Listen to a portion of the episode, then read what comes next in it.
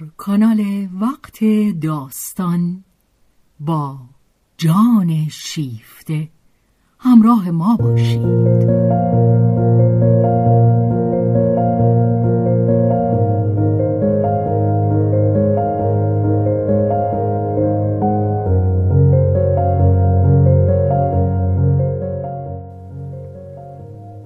اثری از رومن رولان.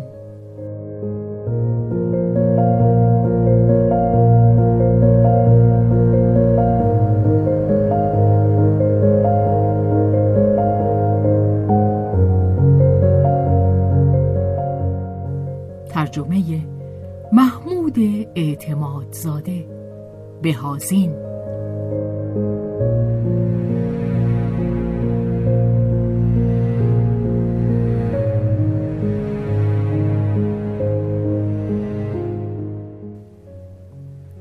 روایت شهرزاد فتوحی.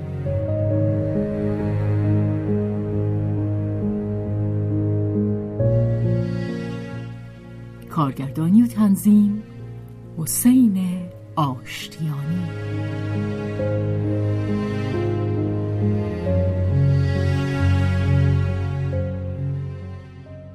جلد سوم، مژده بخش. دنباله واپسین صفحات مادر و پسر از جلد دوم. روز متارکه جنگ 11 نوامبر 1918 در خانه آنت ریویر.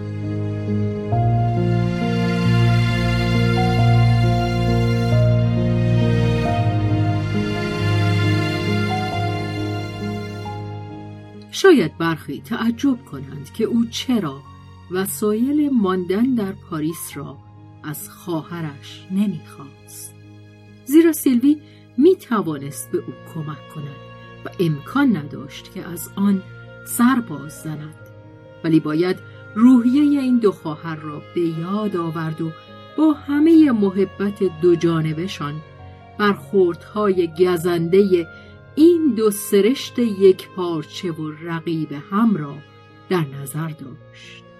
با آنکه هر دوشان سخت یکدیگر را دوست می داشتند و حتی هر کدام به برتری آن دیگری در زمینه خاص او معترف بودند، نیازی به گفتن نیست که هر کدام از ایشان زمینه خود را بهتر می شمرد و بی آنکه چندان آگاهی داشته باشند، هر کدام از ایشان می‌کوشید که در مسابقه زندگی پیروزی معنوی خود را بر دیگری مسجل کند. از این رو هرگاه که یکیشان تن بدان می‌داد که از دیگری کمکی بخواهد، هرگز به تیب خاطر نبود. هر دوشان قمارباز بودند.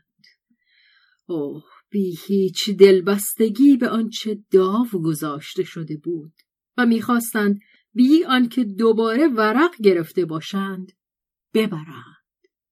با این همه یکی دو ماه پیش آنت ناچار شده بود که برای پرداخت وام‌های تأخیر ناپذیر خیش و همچنین هزینه تحصیل مارک و قسط‌های عقب افتاده اجاره بها رضامندی غرور و محبت سیلوی را فراهم کند و چند هزار فرانکی از او بگیرد.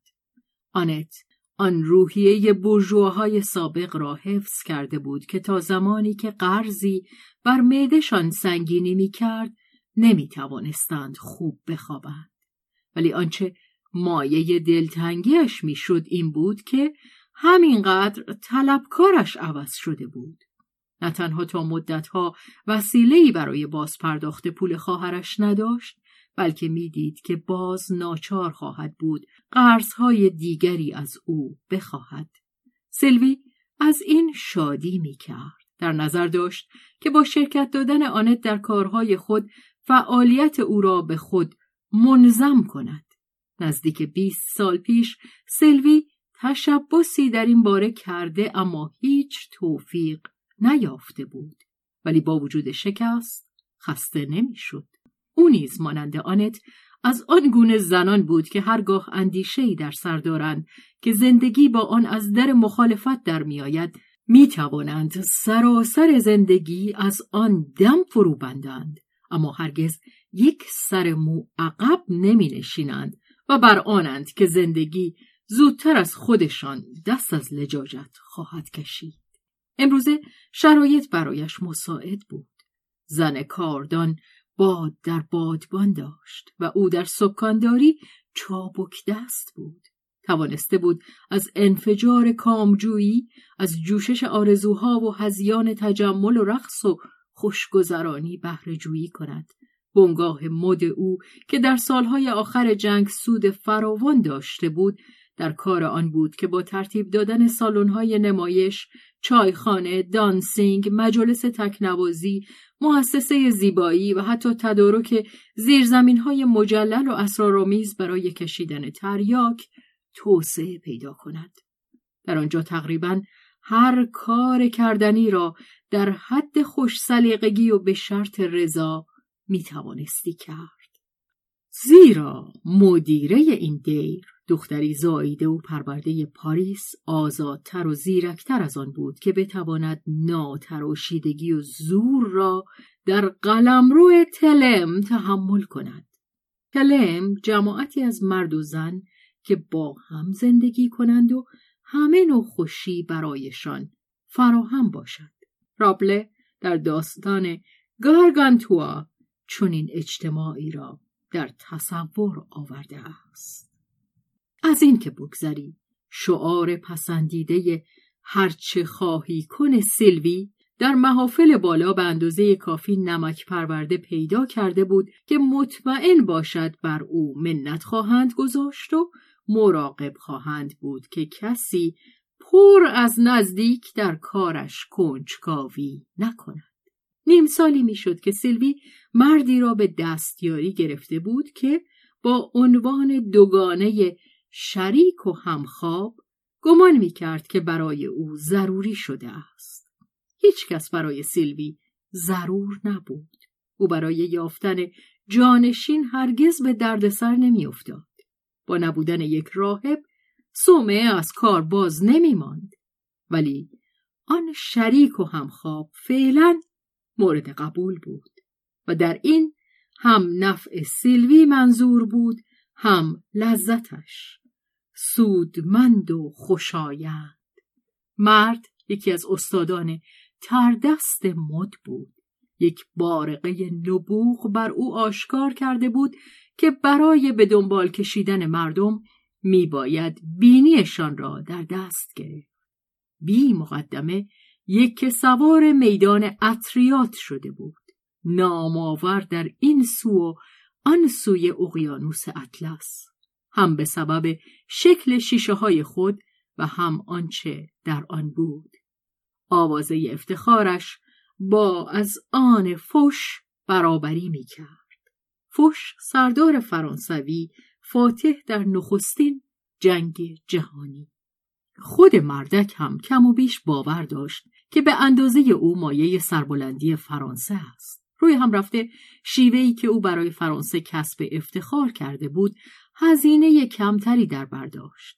به رغبت لاف میزد که ناپلئون زن هاست، یعنی نیمی از جهان، و آن نیم دیگر را به ناپلئون اول وامی گذاشت.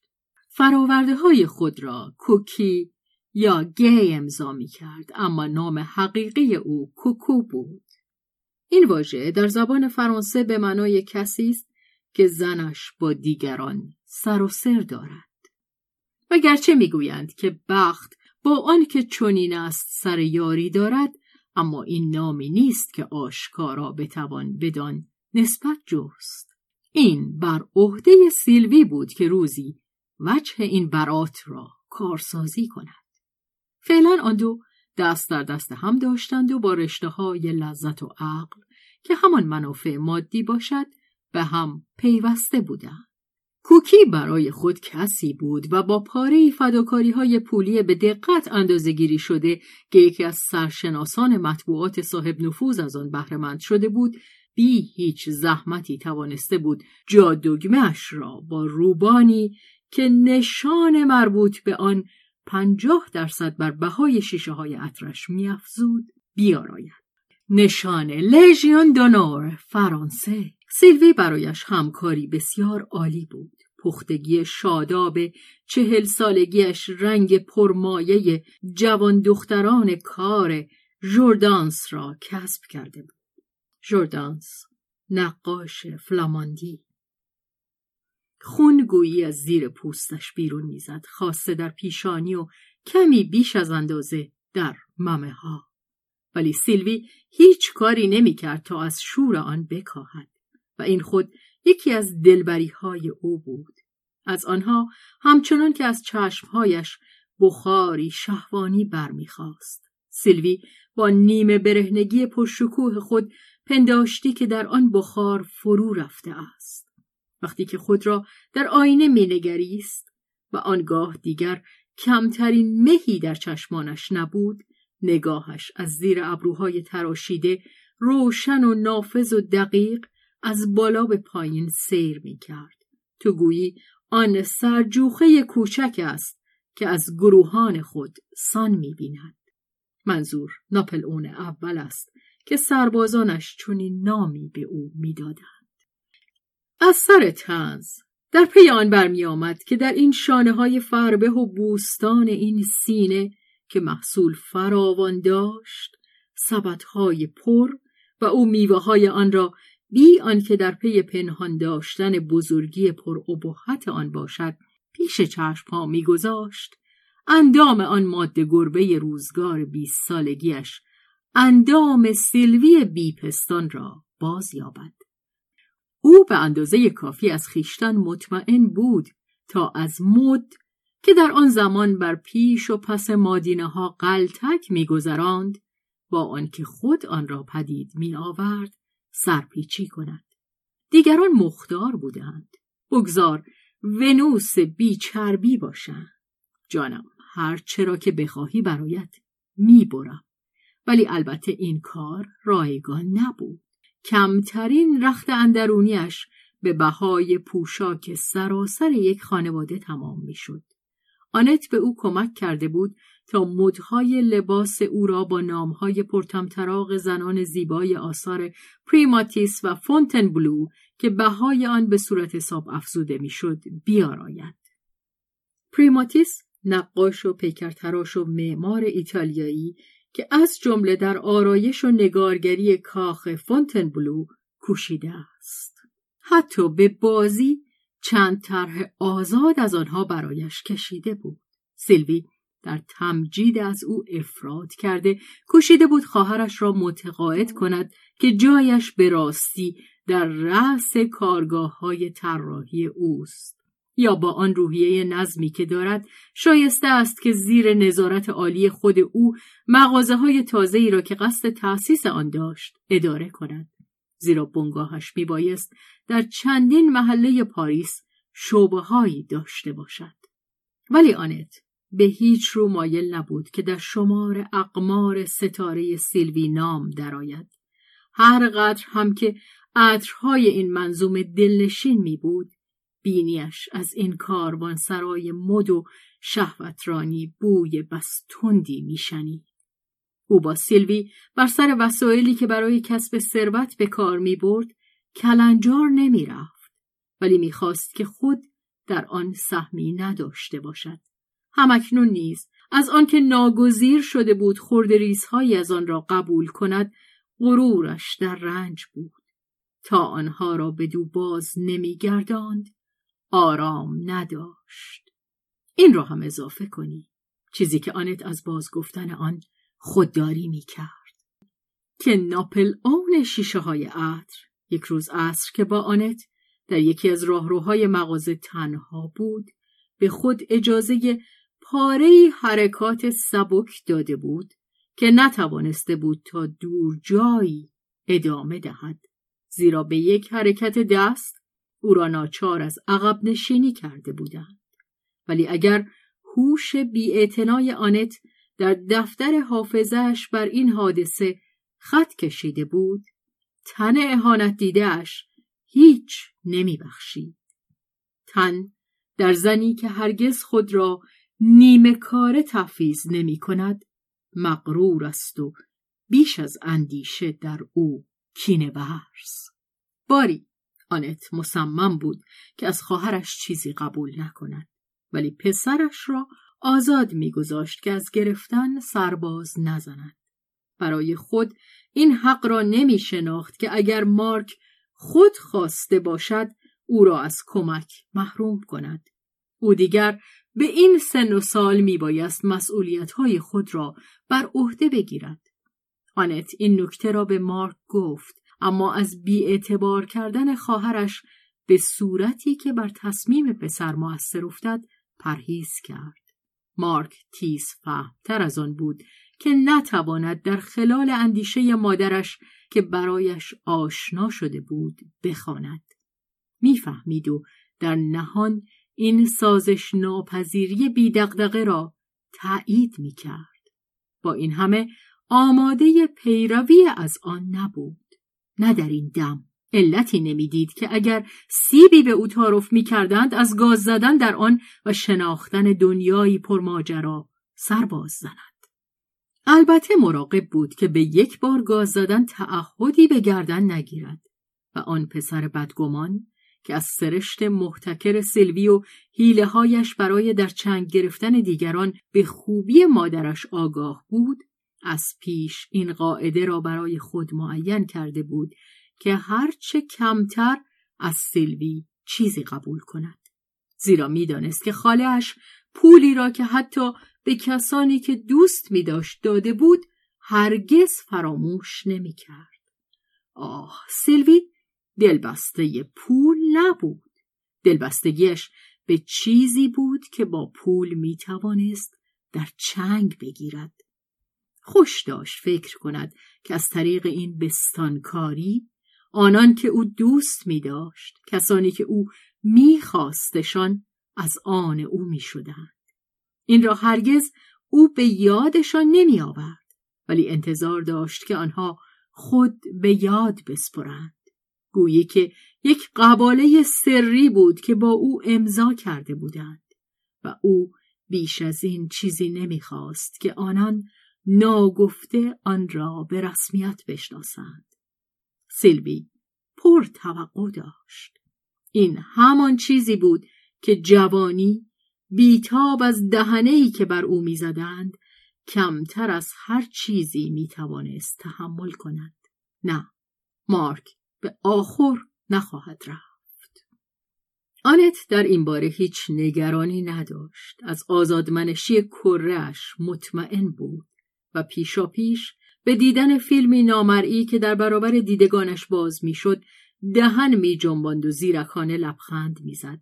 سیلوی ساز ماهیگیری بر خود راست کرده قلاب را به سوی ماهی کوچک می اندازد و این یک کنجکاو اما بدگمان با بی‌اعتنایی بینیش را بدان می مالد و می گذرد.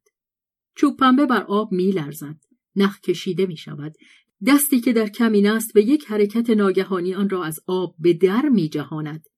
قلاب خالی است. تومه ناپدید شده است. ماهی نیست. آنت بر بینی چین خورده سیلوی می خندد. با لبهای پیش آمده از خشم و سرخوردگیش وقتی که در برابر ارادهش ایستادگی کنند آشنایی دارد.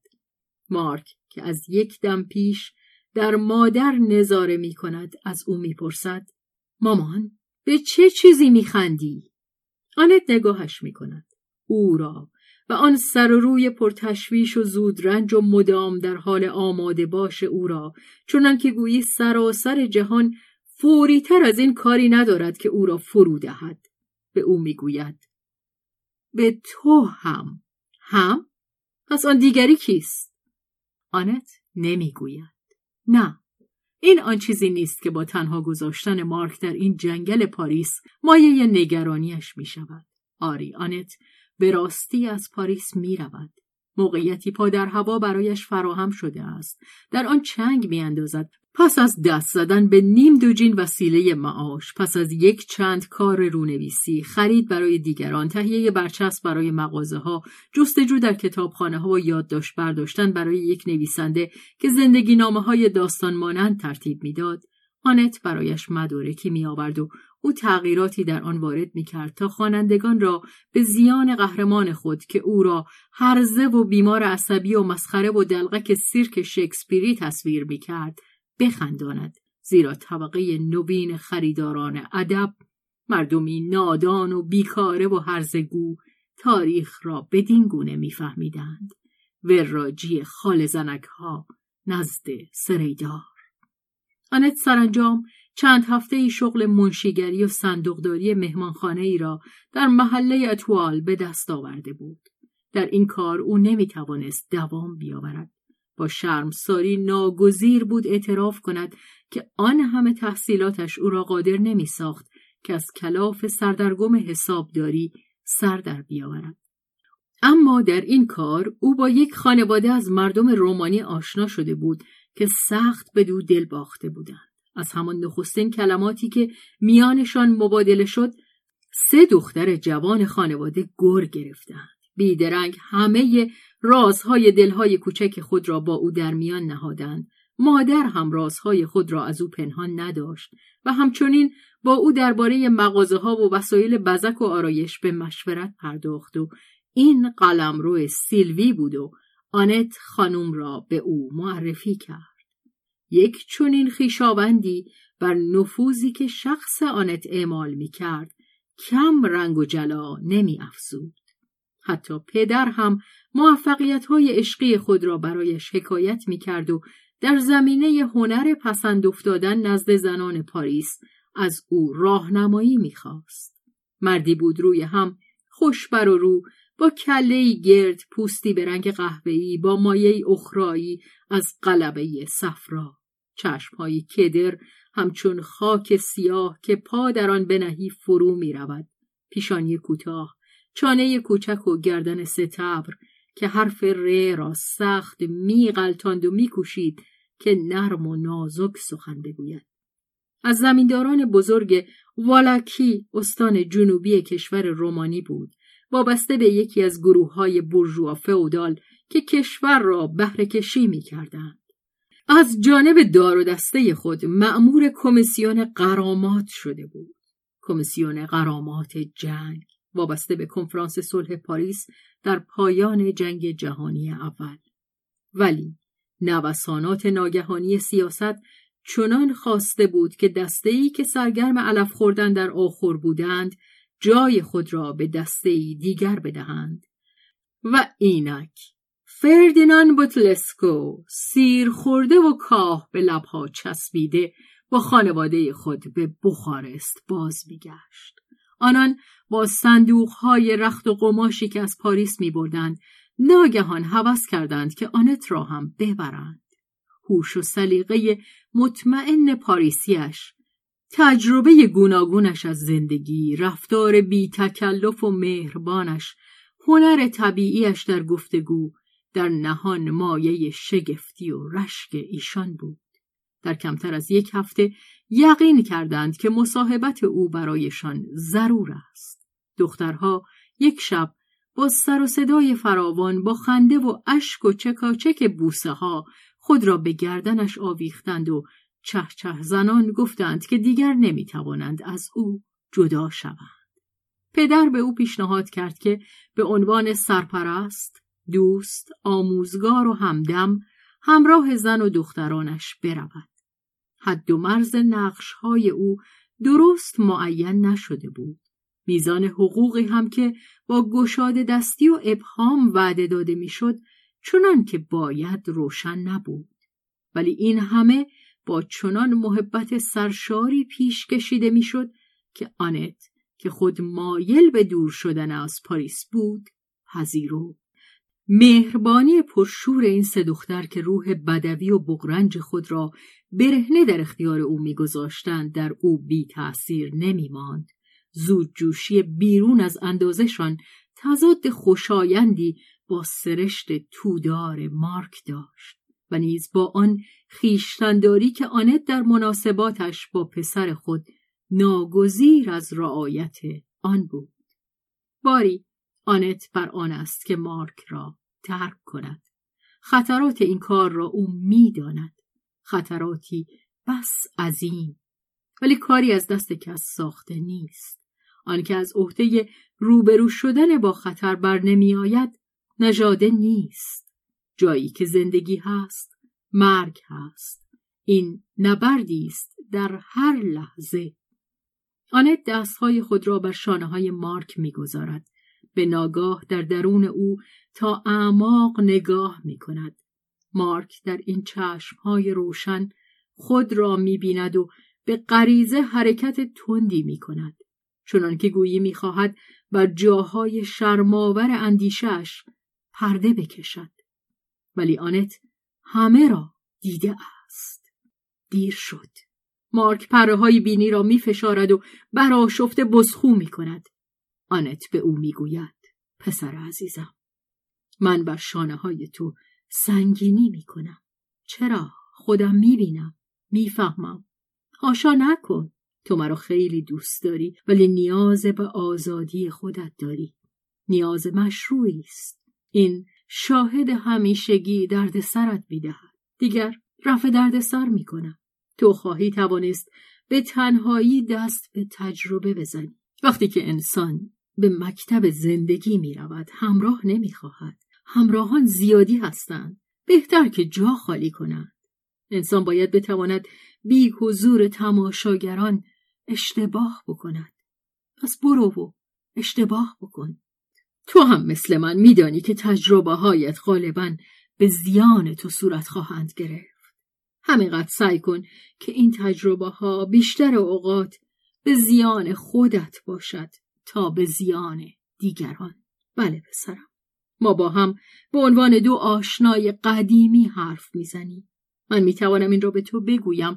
من بیشتر به درستکاری قلب تو اعتماد دارم تا به درستکاری هوشت. و از همه گذشته من همین را خوشتر دارم. تو آتش مزاجی، یک پارچه‌ای، بی ملاحظه‌ای، در گرفتن و در ویران کردن شتاب داری. من نمیتوانم تو را از بی انصافی‌ها و بدی‌ها بر کنار بدارم، ولی تنها چیزی که از تو میخواهم بر ناتوانان، خردسالان و کسانی از زن و مرد که درست نمیتوانند از خود دفاع کنند ببخش. دیگر کسان خودشان میدانند و خودت. بگذار ضربه ها را تحمل کنند و خودت همچنین. گندم برای این است که کوبیده شود. بگذار بکوبندت. همچنان که ضرب المثل میگوید: هر مرگی را پیکاری هست و هر دانه ای را کاهی. و من هنوز همه کاه خودم را از دست ندادم. تو دانه گندم منی. به نوبه خودت به خرمنگاه گذر کن تا خدا نان خود را بپزد. نان را خدا به ما نمی دهد. ماییم که آن را به او می دهیم. ماییم که با رنجهای خودمان آرد خدا را می بیزیم. مارک گفت: من قصد ندارم بی آن که سهم خودم را بخورم خورده بشوم. او هیجانی را که گفته مادرش در او پدید می آورد زیر پرده تند خویی پنهان می کرد. آنت راست به تحتوی قلبش دست برده بود. نیازی به روشنگری نداشتند. یکدیگر را نیم گفته میفهمیدند. آنان باز یکدم در برابر هم ماندند و در چهره یکدیگر نگریستند و در پس مهربانیشان نوعی مبارزه جویی بود. دوستت دارم، ولی آن را به تو نخواهم گفت. نیازی ندارم که به من بگویی. آنت چانه او را گرفت و خندید. خب، گرگ بچه من، سهم خودت رو بخور. من سهم خودم را دارم. و بوسیدش.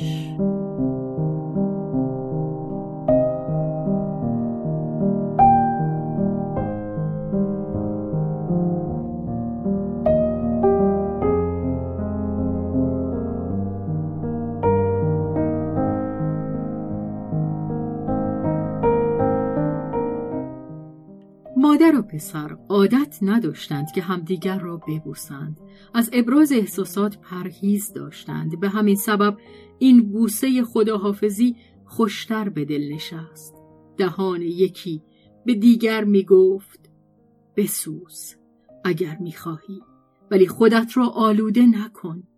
من به کارت سهه می گذارم. دست کم شب هنگام که نوجوان با پیکر لرزان بیدار شد، دستور را چنین فهمید و او با خود راستگوتر از آن بود که نداند بدان خیانت خواهد کرد، ولی میدانست که با خیانت بدان به خود خیانت خواهد کرد.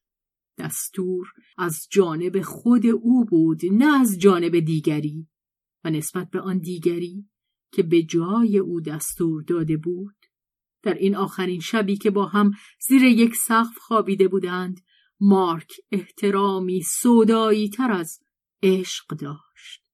نفس را در سینه حبس کرد تا به همهمه نفسی که از اتاق دیگر می آمد گوش دهد. خود را سرشار از آرزوهای آشفته و اندیشه‌های سنگین حس می کرد.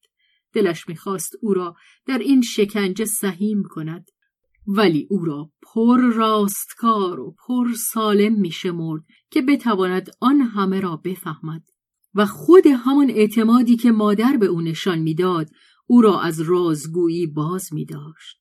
می ترسید که موجب سرخوردگی مادر شود. آنت خوابیده بود.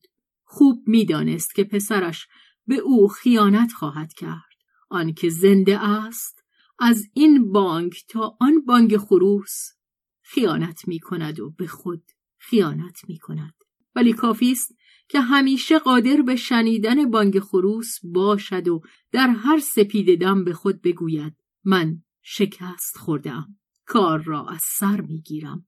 آنت می دانست که پسرش هرگز سلاح از کف نخواهد افکند، بیش از این هم نمی خواست. خوابیده بود. مارک از آزادی خیش خود را بیشتر ناراحت یافت تا سبکبار. آزادی همواره گرانترین نعمتها بوده است. این زمان دیگر کمر می شکست. می بایست بسیار توانگر بود تا بدان دست یافت. مارک می دانست که آن را به رایگان به دست نخواهد آورد، ولی مدعی بود که با مقدورات خود بدان برسد. آنت کم و بیش با زحمت توانست به هنگام عزیمت مبلغ کوچکی را که به او امکان دهد ضمن جستجوی کار 3-4 هفته‌ای به سر برد به او بقبولاند. آنت فریب این لاف و گزاف جوانی را هیچ نمی‌خورد، ولی بدش نمی‌آمد که مارک خود تجربه‌ای کند و زندگی بر پشت دستش بزند. مرداب آشفته بود. اردکش را تکان می‌داد، ولی اردک در مرداب غرق شدنی نیست. از آن گذشته در این نکته هم آن تردید نداشت. هنوز او درست پشت نکرده سیلوی بر کناره خواهد آمد و صدا خواهد کرد بچه بچه بچه. از پیش بر حذر داشته شده بود. بگذار دوتایی از پس هم برایم. مارک مدعی بود که نیاز به هیچ کس ندارد. نخستین دعوت سیلوی را به بی‌اعتنایی رد کرد. سیلوی اصرار نورزید. کمتر از آنت یقین نداشت که به زودی تجربه چه درسی به پسرک لافزن خواهد داد. مارک از بی‌تفاوتی ریشخندآمیز خاله‌اش در پذیرفتن امتناع او آزرده شد و پس از یک چند تفکر انگیزه های مبهمی برای نگران بودن در آن یافت. توطئه‌ای بر ضد آزادی خود و در نتیجه باز بیشتر به دفاع از آن تحریک شد، ولی کارش سخت بود، زیرا دشمن از جایی سر می رسید که انتظار آن نداشت. هیچ کس جز خود او توطئه نمی کرد. مارک مطلقاً نمیدانست درباره زندگی خود چه تصمیم بگیرد و با این همه تصمیم فوریت داشت. زندگی کنونی تاختن برای دستیافتن به مشاغل است. هر شغلی از آن کسی است که خود را روی آن بیاندازد، ولی آخر پیش از آن که شخص خود را روی شغلی بیاندازد می‌باید انتخاب کرده باشد. نه، اول بگیر وگرنه وقتی میرسی که میز غذا را برچیده اند. اما اگر هیچ چیز از آن چه روی میز است چنگی به دلم نزند، در آن صورت جز آنچه در زیر میز ریخته است چیزی برایت نمیماند. تو سگ خواهی بود. ترجیح میدم همانطور که او گفت گرگ باشم، ولی این هم یک تجمل است. استثمار کنندگان، فرمان روایان روز، این را به خودشان تخصیص میدهند. دیگران، کوچکتران، نصیبشان زندان است. کجا میتوان شغلی یافت که به اندازه برادوش انسان باشد؟ در دکان لباس فروشی دیگر حتی یکی از این رخت کهنه‌ها نیست که به قامت این جوانان راست بیاید. برای پسر روشنفکر و تنگ دستی که گواهینامه‌هایی در دست دارد، دانشگاه خریدار طبیعی کالای اوست. دیروز بود. او به نوبه خود می رود و به دیگران می آموزد. ولی امروزه دانشگاه رو به نشیب دارد. دانشگاه گداست و گدایی خود را بی قرولند میپذیرد. این پذیرفتن را در گذشته بزرگمنشی اشرافی نام میدادند.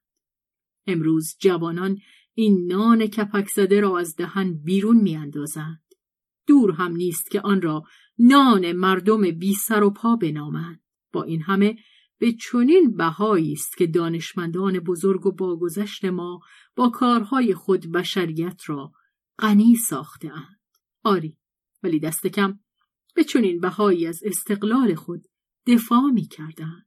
امروز از نوکری خیش دفاع می کنند. این سالهای جنگ نشان داده است که دانشگاه بهترین خدمتکار قدرت است. تنگ دست بودن و نوکر بودن، بی غرض بودن و چاکر معاب بودن برای طنز این جوانان پر زیاد است. آنان در تحقیرشان نسبت به ایدئالیسم میدان فراخی دارند و از سر ستیزجویی لاف میزنند که باید ثروتمند و آزاد باشند و خواهند شد. وعده ما با آنان تا 10 سال دیگر. از آن 7 تن 2 تن نه به انتخاب خیش بلکه به ضرورت راه ناشاد دانشگاه را در پیش گرفته بودند. بوشار با خشم و کینه در حالی که دهنش را می جوید و مانند نریان مست شیهه می کشید، روش خونسرد و پرطنز و مصمم، بیان که از اندیشه های خود، از بیابانهای ملال خود چیزی بروز دهد. راه برو و دم نزن. اگر بیستی دیگر به راه نخواهی افتاد. ولی هدف کدام است؟ هیچ نمیدانم. آیا هدفی هست؟ شاید که آن را ضمن رفتن بیابم. اگر هم نیابمش، از آن چشم میپوشم. مارک با دودلی یک چند همراهیشان میکرد، ولی عزم راسخ داشت که در نخستین پیچ جاده از آنان جدا شود. مادرش با آنکه آزادش گذاشته بود، او را بر آن داشته بود که هر تصمیمی که بعدها بگیرد اکنون از ورزیدگی خود در درس بهره جوید و در پی گرفتن لیسانس برود. در بازی او این ورق کم اهمیتی بود، ولی وقتی که ورقهای دست کسی این همه کم است، بهتر است که هیچ ورقی را به دور نیندازد. همچنین آنت بی آنکه چندان باور داشته باشد، در تعیین همچو هدفی فشار سلامت بخش چند ماهه‌ای میدید که در طی آن جان بی انضباط پسر خواهد آموخت که چگونه به تنهایی نخستین قدمها را بردارد. باری مارک خود را برای امتحان آماده میکرد، اما نه تنها بدون ایمان بدان که امتحان را خواهد گذراند، بلکه همچنین بدون ایمان بدان که تا پایان ثبات خواهد ورزید. توجهش بیش از اندازه معطوف به انبوهی از چیزها بود. مگر او می توانست خود را در پستوی معلومات خاک گرفته ای که یک نفس هم زمان حال در آن نمی تراوید زندانی کند؟ در پیرامون او در سراسر زمین اندیشه بی اندازه گسترش یافته بود. اگر او حتی با نگاهی سرسری خواسته باشد آن همه را در بر بگیرد، یک دم هم نباید فرصت را از دست بدهد، زیرا هیچ چیز مطمئن نیست، همه چیز سست و لرزان است. مردم بی فردا زندگی می کنند، فردا غرقاب‌های جنگ و انقلاب می تواند مرا در خود فرو ببرد و آن وقت من خود را به ریاضت یک دستگاه آموزش کلامی محکوم کنم. به نام کدام ایمان؟ من جز یک ایمان ندارم: دیدن و لمس کردن، بعد باور داشتن. اما این کار امروز نیست. برای امروز دیدن و داشتن و لمس کردن هر آنچه می توانم در چنگ بگیرم. در میان این جوانان او تنها کسی نیست که دچار خارش اقران خرد پا و شوخ چشم توماس قدیس است. یکی از 12 حواری عیسی که در برابر زنده شدن مسیح دیرباوری سختی نشان داد. گرداگرد او سرگیجه راهپیمایی‌های ماجراجویان اندیشه است، ماجراجویان بینوایی که من رنگ رو رفته یک روزشان را با پیش داوری‌هایش در همه اقلیم‌های زمان و مکان گردش می‌دهند و از بیرون به هیچ چیز نظر نمی‌افکنند مگر آنکه نگاهشان از درون به سوی پاریس و بگومگوهای آن برود.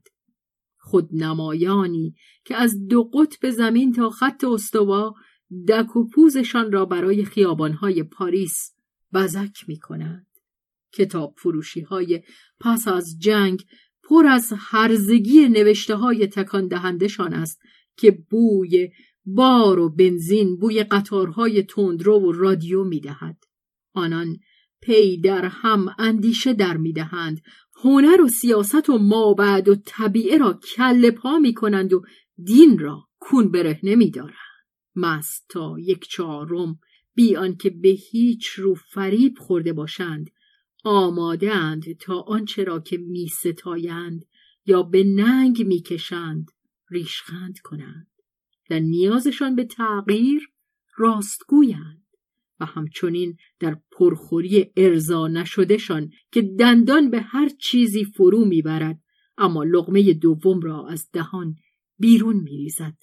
دستها تبدار، پاها تبدار، آتش به کون، جهان، سراسر زمین به صورت پرچانگی‌های هنری ضمن تلگرام‌های جهانگردان در بازار فرهنگ‌نامه‌ای داستانگونه از برابر چشم‌ها رژه می‌رود. همه چیز تلمبار شده، هر کس از این تلمبار بر می‌دارد. پی در پی دست در آستین پوشاکی فرو می‌برند، پا را در دستگاهی فرو می‌کنند، این پر کوتاه آن پر بلند و به دورش می‌اندازند. مفاهیم را بی آنکه بدان بنگرند کش می‌روند. رنگ چشمان زنی را که با او خوابیده‌اند ساعتی بعد به یاد نمی‌آورند. چه کسی زحمت شناختن روح زنده‌ای را به خود می‌دهد که در ژرفای آن پیکر غارت گشته پرپر می‌زند. دنیا در برابر اندیشه همچون فیلمی می‌گذرد، با سرعتی فزاینده و شکل‌ها روی هم می‌افتد، یکی در دیگری مستحیل می‌شود و هیچ یک از آنها را انگشت‌ها نگه نمی‌دارد، می‌گذارد که بیفتد. دسته‌های سار همه موستان را پاره پاره کرده‌اند. امسال دیگر شراب نخواهد انداخت، ولی سارها خاکستری‌اند. ابر انبوهشان فریاد برمی‌دارد. در چنین گردبادی می‌باید دست به تلاش‌های ابر مردانه زد تا بتوان اندیشه‌ای را دنبال کرد. بشار پیشانی منقبض گشته خود را در این کار فرسوده می‌دارد. خون در برآمدگی‌های بالای دو چشم جمع شده با سخت کوشی می‌خواهد خاک فشرده کتاب‌های امتحانیش را در مغز سفت خود فرو کند. یخبندان قطبی اتاق زیر شیروانی خود را حس نمی‌کند. در کله‌اش آتشی افروخته دارد، اما معده پرتوانش زوزه سر می‌دهد. باید تا زمانی که مغز جیره خاکی را که برای آن روز معین شده است جذب کند، پوزه گرگ را ببندد.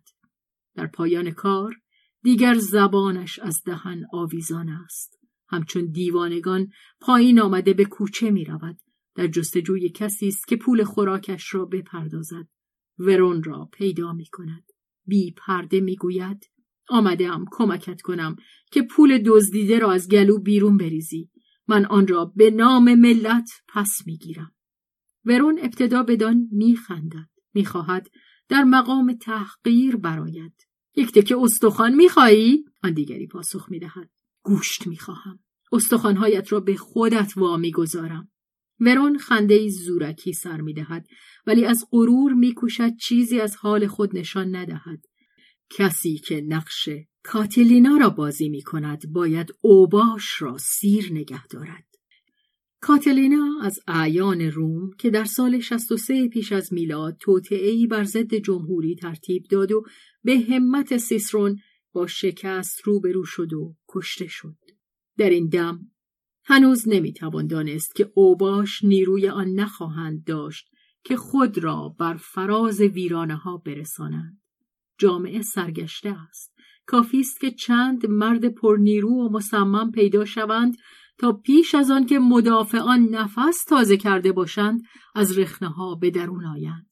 ولی یگان رهبران آگاه در روسیه اند، در محاصره مانده، بی ارتباط با انبوه بی سر و پایان جهان که از ایشان بی خبرند. کلمانسو در کار آن است که با سربازان متفقین که چشمانشان را دروغ‌های مطبوعات او بسته اند، سدی در مرز رومانی و اوکراین پدید آورد. در باختر پشتیبانان اجتماع فرصت آن خواهند داشت که از نو سازمان یابند. با این همه در این نخستین ماه‌های سال 1919 هوا به الکتریسیته انباشته است. ورون که از طریق محافل داد و ستد اطلاعات بیشتری در اختیار دارد، احتمال انفجاری را بو می‌کشد. او به اندازه کافی هوشیار هست که از آنچه خود می‌داند، جز چیزهایی را که زیانی برایش ندارد، جز چیزهایی را که بیشتر به حرف می‌کشاند تا به عمل، با دوستان نزدیک خود در میان ننهد.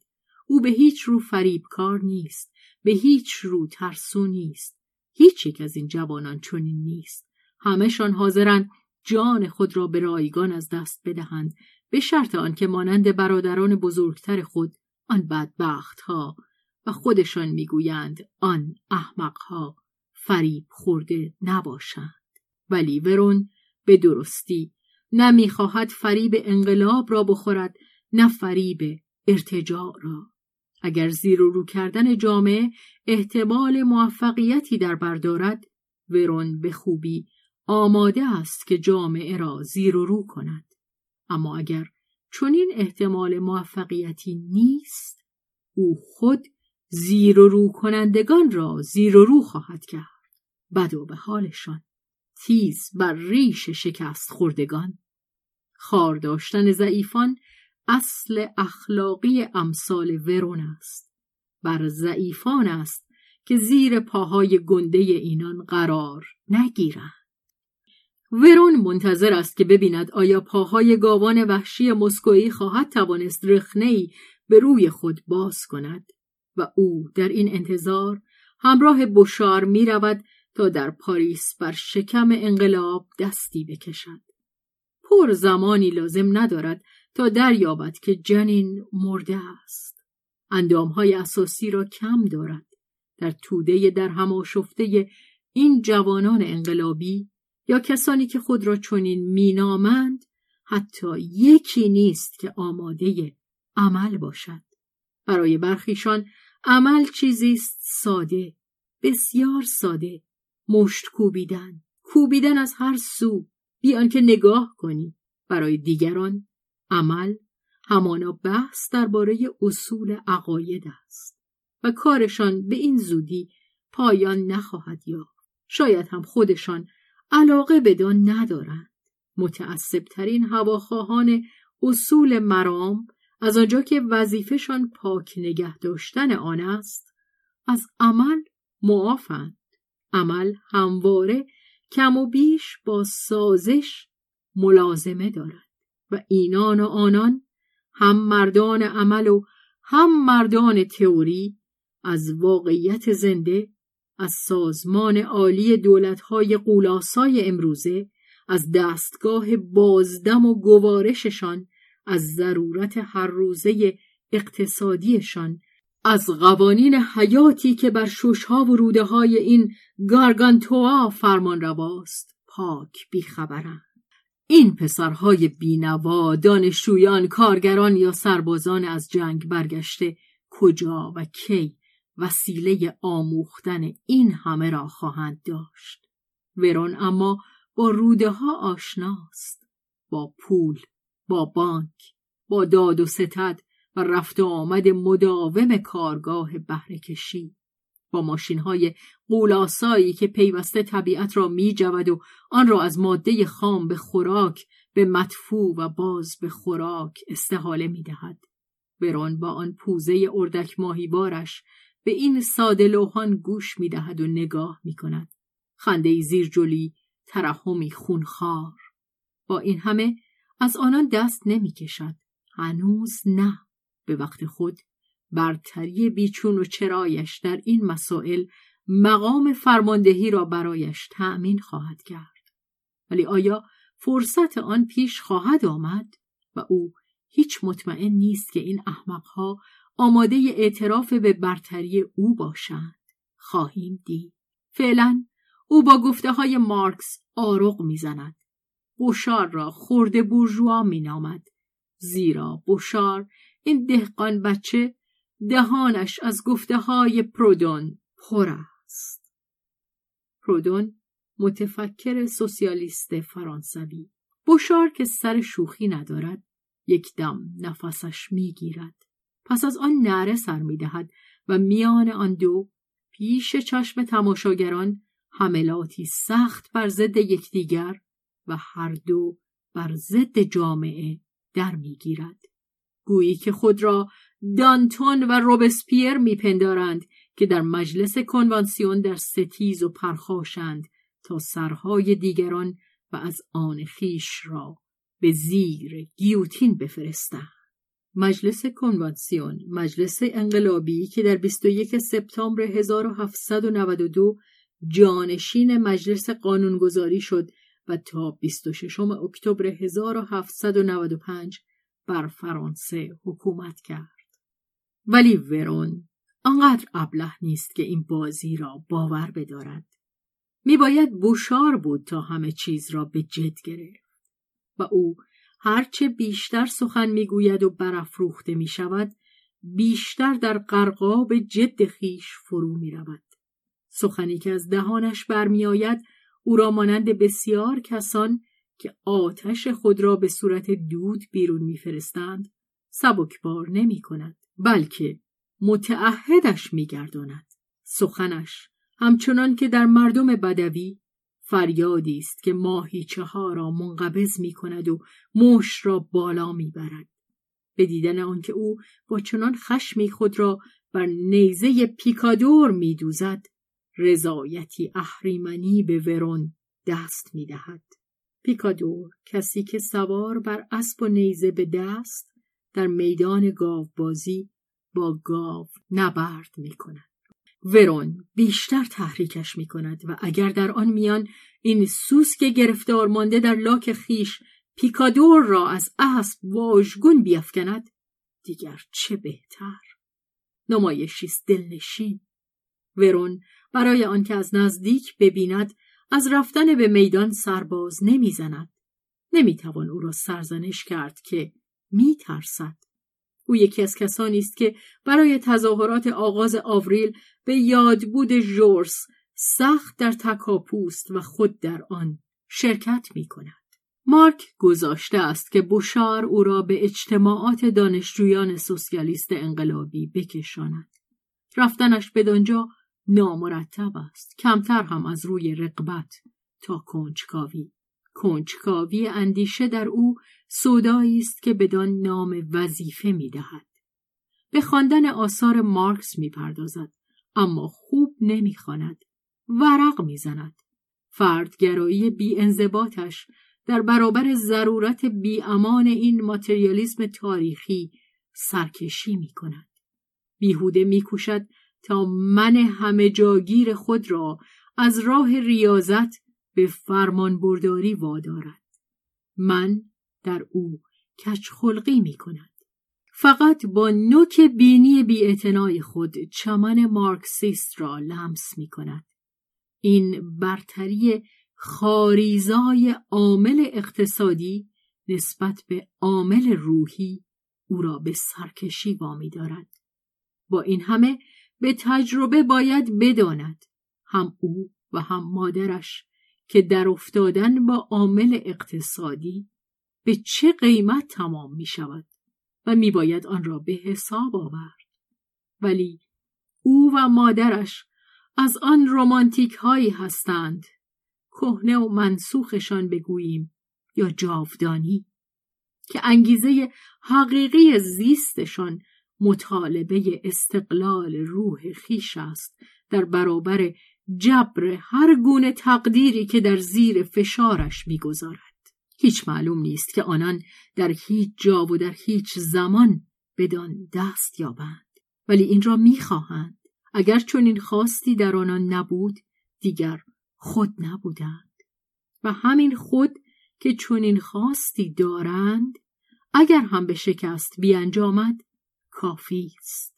حتی اگر سرنوشتی نابودش کند، سرنوشت باید به حسابش آورد. این خواست واقعیتی است که به اندازه خود او میتواند دوام یابد. مارک در شرایط مناسبی نیست تا کتاب‌هایی را بخواند که بازتاب خواهش‌های او را به سویش بر نمی‌گرداند. چشمانش دشمنی می‌ورزد. هنوز او از چنان درک والای عینی که در دوران پختگی مبارزان کاردیده در حضور دشمن بدان دست می‌یابند به دور است. گفته خصم را تا به آخر گوش نمی‌دهد. در سخن او می‌دود و به او میگوید نه، ولی چیز دیگری هست. تنها این نیست که او از دنبال کردن اندیشه مخالف برای درست شناختن آنچه با آن مبارزه می کند سرباز می زند. با هر اندیشه‌ای هم که فهم آن از شنونده کوششی طلب می کند کار چنین است. هیچ چیز را با پشتکار نمیتواند بخواند. دچار کوفتگی توجه است. اندیشه‌اش تب گرفته است. روی هیچ چیز نمیتواند ثابتش بدارد. 20 چیز خواندنی را در عین حال شروع میکند. هیچ کدام را به پایان نمیرساند. در نخستین پیچ فصل هوشش کوره راه دیگری در پیش میگیرد.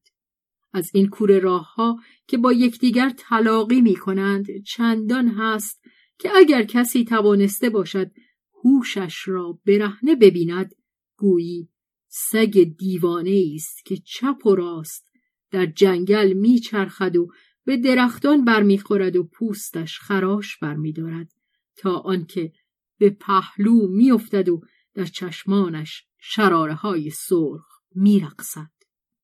مارک بر لجاجت خشمگین بوشار و انضباط روش بی تفاوت و منظم، گویی همچون کاغذ نوت نویسی رشک می برد. آنان آنچه می کنند همان است که می کنند. بگذار دیگر چیزها منتظر نوبت خود باشند. ولی مارک هوس نمی کند که مانند آنان باشد. بوشار که روی شیار خود زحمت میکشد و دم بر میدهد ترحمش را بر میانگیزد. نظم دقیق و ریشخندآمیز روش برآشفته‌اش میدارد. نمیتواند او را در کار عشق ورزیدن به تصور درآورد. ولی اگر روش این کار را بکند، درست در دقیقه‌ای خواهد بود که در برنامه‌اش معین شده است و با همان قدم‌های بی‌تفاوت. مارک دلش می‌خواهد که او را از تخت خود به زیر اندازد. زیرا پسر خوابگرد هنگامی که به او می اندیشیده او را به بستر خود برده است. خدا را شکر روش در بسترش نیست، ولی بسترش اگر خالی است مغزش انباشته است.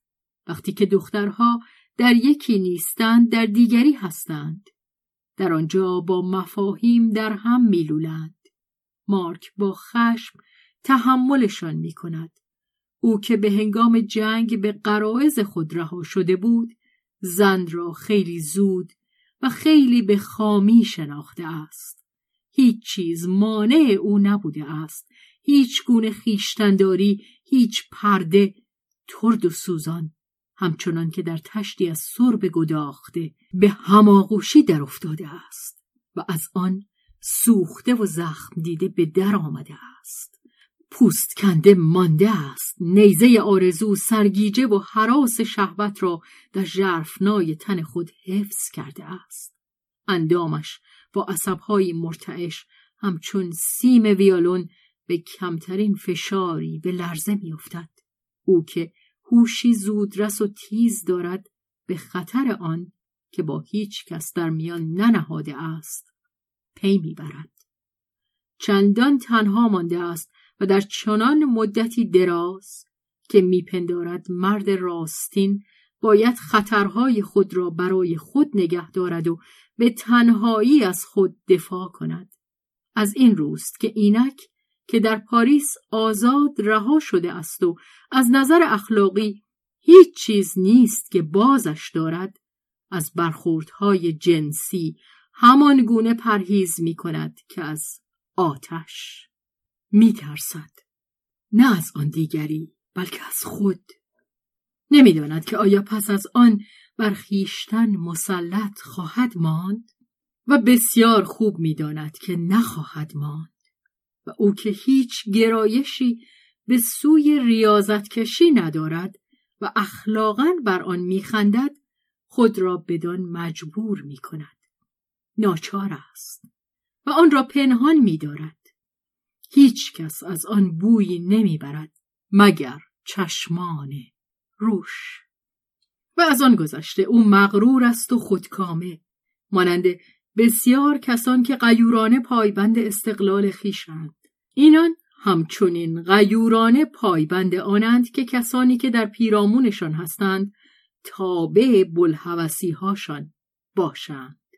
مارک می‌خواهد آنچه دوست می‌دارد فقط از آن خود او باشد، اما آنقدر زود باور نیست که نداند آن چیز را به دست نخواهد آورد. و اگر به دستش می آورد با آن چه می کرد؟ آنگاه می گوید همه یا هیچ، هیچ، هیچ تا گر گرفتن بعدی. تولستوی مدعی است که شهوت بر کسانی زور می آورد که پر خوب می خورند. پاسخ او را مارک آماده دارد. نادرند روزهایی که به قدر اشتهای خود میخورد. در شکمهای خالی آتش شهوت بهتر میسوزد. مارک دیده بود که ذخیره کوچک پولش به سرعت ته میکشد. شرمنده از آن که قادر نیست چیزی بر آن بیفزاید، او میپنداشت که خوب خواهد توانست با امکانات خویش گلیم خود را از آب بیرون بکشد. به گمان او پسری قانع، فعال، باهوش همیشه میتوانست در پاریس آن اندک چیزی را که ناگزیر لازم دارد بیابد، ولی باید پنداشت که این اندک هنوز بسیار است. آن را به دست نمی آورد و از آن گذشته آیا به همان اندک قناعت کردن را میداند؟ مارک قهرمانانه 5 روزی محرومیت میکشد، ولی روز 6م دیگر طاقت نمی آورد. کتریش سر می رود. در 1/4 ساعت پول سراسر 1 هفته را به باد می دهد. جوان در معرض 1000 گونه وسوسه است. اگر جوان هیچ وسوسه‌ای نمی داشت غول بود و 1.5 غول اگر گاه تسلیم وسوسه نمی شد. مارک تسلیم می شود. و پس از آن بی گفتگو سخت اندوه می‌خورد، آن هم کمتر از ناتوانی خود که از بیخردی خیش. بیهودگی یا بیمایگی آنچه آرزو کرده است او را از پا در می‌آورد. کسی یا چیزی را که در تصاحب آورده ایم، یک دم بعد چه چیزی را صاحبیم؟ در انگشتانمان چیست؟ هیچ. در قلبمان چیست؟ هیچ. همه چیز از ما گریخته است. آنگاه مارک یک دوره ریاضت دیگر بر خود تحمیل می کند. چه بد درمانی! طبیعی است که یک بار دیگر دیگش سر خواهد رفت، سخت با خشم. و او اگر می داند چگونه پول از دست بدهد، برای به دست آوردنش هیچ استعداد ندارد. آن نرم دستی و چاپلوسی در او نیست که بتواند راهی به سوی منافع به روی خود باز کند. پسر آنت طبعاً چنین موهبتی را دریافت نکرده است. مارک در پنداشت دیرینه ارزش اجتماعی روشنفکران خشک شده است.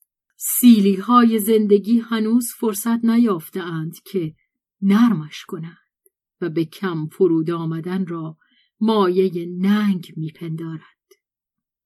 گواهینامه‌ها و دانش کوچک بالا آوردنیش را بی هیچ نتیجه‌ای به این سو و آن سو می‌برد. چه کسی پروای آن دارد؟ بوشار به او میگوید تو هم مثل من کن، از ورون پول درآر، گوساله است و پوستش مفت. مارک مغرورتر از آن است که خود را در موقعیتی بگذارد که با گرفتن صدقه نشانه‌های برتری اهانتباری را که بستانکارش برای خود قائل خواهد شد تحمل کند. بوشار می‌غرد برتریش؟ به او توصیه نمی‌کنم که همچو ادعایی داشته باشد. من از او میگیرم، چیزی به او بدهکار نیستم و نمیتوان دانست که آیا شوخی میکند. مارک به خشکی جوابش میدهد که آن که از دزد میدزدد خود نیز دزد است. بوشار با چشمان تاب خورده پاسخ میدهد زندگی دزدی است، یا بدزد یا جان بکن. آری، زیستن آن است که در گیرودار پیکار جاودانه پیش از کسانی زنده باشید که نفس را و جا را می‌خواهند از شما بگیرند. هیچ موجودی زنده نیست مگر به زیان میلیون‌ها موجودات دیگری که داوطلب زیستنند. مارک این را می‌داند. هیچ یک از فرزندان این سالهای درنده‌خویی نیست که این را نداند. ولی اگر همه‌شان جز کسانی که مرگ نشان کرده است نبرد را پذیرفته اند، شکر خدا هنوز تعدادی هستند که برانند تا روح جوانمردی را در آن حفظ کنند. این واژه را اگر به آنان بگویند اعتراض می کنند، می ترسند مسخره بنمایند. ولی تنها خود واژه است که از مد افتاده است. روح در همه مدها زره زوال ناپذیر فضیلت‌های بزرگ و رذائل بزرگ خود را حفظ می‌کند. کسی از تراز مارک در روزگار مروونژینها نیز مارک می‌بود و تا پایان روزگار هم مارک خواهد ماند. مروونژینها نخستین سلسله پادشاهان فرانک که از 448 تا 751 پس از میلاد فرمان روایی کرده اند. پس او نخواهد رفت تا از کسی مانند ورون که در ته دل خود تحقیرش می کند حتی به لحنی آمرانه پول بخواهد. حتی در محفل روش برای پذیرفتن یکی از آن بلیط‌های تئاتر یا کنسرت و یا نمایشگاه که جیب‌های ورون همیشه بدان انباشته است و به رایگان به دستش می رسد، مارک دودل است و خدا می داند که برخی از برنامه‌ها اصل عدم پذیرش او را به بوته آزمایش می‌گذارند و او این را درست پنهان نمی‌دارد. روش می‌بیند و از این نبردهای نهفته میان غروری پاسدار استقلال خیش و میل کودکانه برای تفریحاتی که عرضه می شود خوشش می آید. او خود با این هر دو احساس آشنایی دارد و همین است که مارک در نظرش نزدیکتر می نماید. روش یک بار این لذت مادرانه را، باز یک واژه از مد افتاده که او به دورش می اندازد، به خود می دهد که یکی از بلیط‌های کنسرت را که آرزویی به خشم واپس زده در چشمان مارک برانگیخته است از ورون بگیرد و هنگامی که او و مارک با هم تنها هستند روش به یاد می آورد که نمی تواند از بلیط استفاده کند و آن را به مارک می دهد. از دست او مارک دیگر بهانه‌ای برای نپذیرفتن ندارد. تنها پس از آن که مارک در کنسرت نشسته است بدگمانی در او بیدار می شود و از خود می پرسد که آیا به راستی روش بلیط را برای خودش گرفته بوده است؟ آخر او همانقدر پروای موسیقی دارد که پروای بارانی که بر شیشه های اتاقش ضرب می گیرد. مارک چنان زود رنج است که این اندیشه لذت شبنشینی را به کامش تلخ می کند. اگر کسی دیگر بود از این کار ممنون روش می شد. مارک از این آزرده است که خود را در حضور او لو داده است. مارک کم کم می اندیشد که روی هم رفته اگر ناگزیر از این کار است پول گرفتن از سیلوی برایش کمتر مایه خاری است تا قبول هدیه از دیگران، ولی پس از آن امتناع نخستین برازنده نخواهد بود که بار دیگر خود تقاضا کند و با آنکه از دیشب کیفش یک سر خالی است و قلبش حتی بیش از شکم در پیچ و تاب است پایداری نشان می دهد. بختش یاری می کند و آن روز عصر هنگامی که سیلوی با اتومبیل خود می گذرد با چشمان همچون چشم زاغچه بر شاخ درخت نشستهش او را می بیند و صداش می زند. مارک می باید سخت بر خود فشار آورد تا در اتومبیل نجهد و با این همه می جهد، ولی با رضامندی حس می کند که دست کم به هنگام گوش دادن به خاله پرچانه اش بیدرنگ سر و روی بزرگمنشانه خود را باز یافته است و همین که سیلوی پس از باز گفتن کاروبار خود از حال او جویا می شود می گوید راستی می دونی برام پول می باره، می خوای؟ من زیادی پول دارم. مارک با لحنی هرچه آسوده تر و اندکی هم با خود نمایی پاسخ می دهد آه راستش اگر تو دلت بخواد راه خرجش رو من پیدا می کنم. سیلوی به او می گوید هی فوزو تو بهتر برای تفریح بیای پیش من، ولی جیبهای او را پر از پول می کند. وقتی که مارک می خواهد ببوسدش سیلوی بالای گونهش را به او نشان می دهد تا بزکش لطمه نبیند.